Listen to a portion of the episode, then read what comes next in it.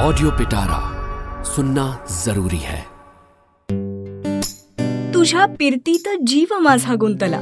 लेखिका मनाली काळे. भाग पाच. मोहिनी. तारा आणि शिव फ्लाईटमध्ये बाजूबाजूला बसले होते. सगळ्या सूचना देऊन झाल्यावर प्लेनने आकाशात झेप घेतली. तारा खिडकीजवळच्या सीटवर बसली होती आणि उत्साहाने सूर्योदय होताना पाहत होती. तो क्षण जणू या जगापेक्षा निराळाच होता. असं वाटत होतं जसं की ती स्वर्गात होती. अवतीभोवती फक्त ढगांची मऊ दुलई दिसत होती. मुंबईची वर्दळ लगेच मागे पडली होती.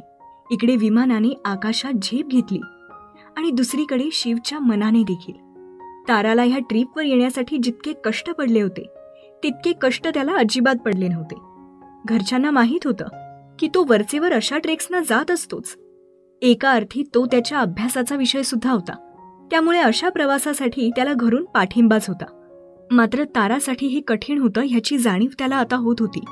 खरंय त्याने कधीच विचार केला नव्हता की इतरांसाठी. खास करून काही मुलींसाठी स्वातंत्र्य मिळवणं हा देखील एक लढा असू शकतो. विचार करता करता कधी त्याचा डोळा लागला हे त्यालाही कळलं नाही. अचानक त्याला जाणवलं की तारा त्याला गदागदा हलवून उठवत होती. शिव शिव अरे उठ झोपलायस काय नुसता? अरे बघ खिडकी बाहेर किती सुंदर दृश्य आहे. असं दृश्य मुंबईत कधीतरी पाहायला मिळेल का? खिडकीच्या दिशेने बोट करत ती म्हणत होती. शिवला तिचं वागणं बोलणं काहीसं बालिश वाटत होतं. पुढच्या मागच्या सीटवर बसलेली माणसं तिच्या मोठ्या आवाजाने त्यांच्याकडे वळून पाहत होती. शिवला थोडंसं शरमल्यासारखं वाटत होतं. पण ताराला कोणाचीच फिकीर नव्हती. ती अगदी एखाद्या लहान मुलाच्या उत्साहाने जगाकडे पाहत होती.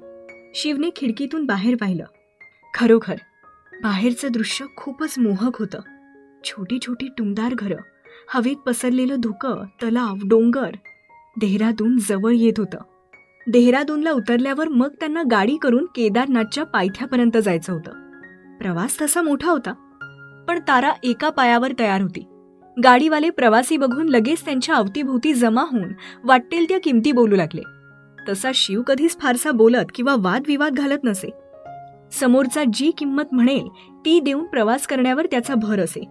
आयुष्यात कुठेही आपला वेळ वाया जाता कामा नये हे त्याचं तत्व होतं. या उलट ताराने चक्क पंचेचाळीस मिनिटं एका गाडीवाल्याशी घासाघीस करण्यात घालवले होते. त्याच्याशी वाद घालता घालता तिने त्याच्याशी ओळख पाळख आणि मग मैत्री सुद्धा केली होती. तिच्या आग्रहाखातर गाडीवाला जवळजवळ निम्म्या किमतीत तयार झाला. दोघंही गाडीत बसले. तारा तिच्या खिडकीला अगदी चिटकून बसली. आणि बाहेर जे दिसतंय ते सगळं अगदी डोळ्यात साठवून घेऊ लागली. शिव मात्र अगदी तटस्थपणे बसला होता. पाहिलंस? मी जवळपास हजार रुपये वाचवले आपले तारा अभिमानाने म्हणाली. छान आणि जवळपास एक तास घालवला. शिव नाराजी दाखवत म्हणाला. पहिल्याच प्रवासात आपलं भांडण होतंय की काय?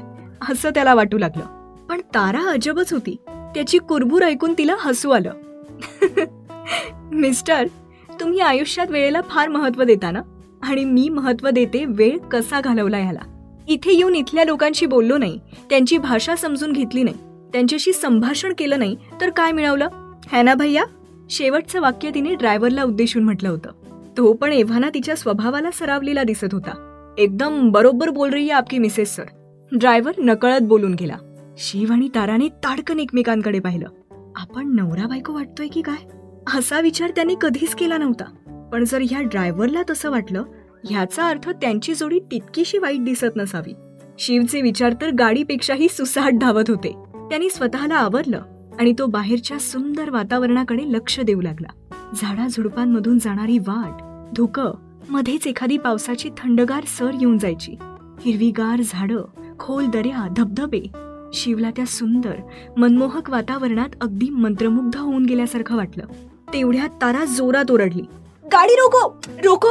हिला झालं तरी काय? शिव चक्रावून तिच्याकडे पाहत राहिला. तशी तारा गाडीतून खाली उतरली आणि समोरच्या एका झाडाकडे बोट दाखवून म्हणाली ते बोरांचं झाड आहे. मला बोरं खूप आवडतात. थांब. असं म्हणून ती चक्क एखाद्या माकडासारखी झाडावर चढून बोरं तोडू लागली. ड्रायव्हर आणि शिव नुसते पाहत राहिले. ही मुलगी नेमकी होती तरी कोण? जितक्या झरझरती चढली तितक्या जलद गतीने उतरली.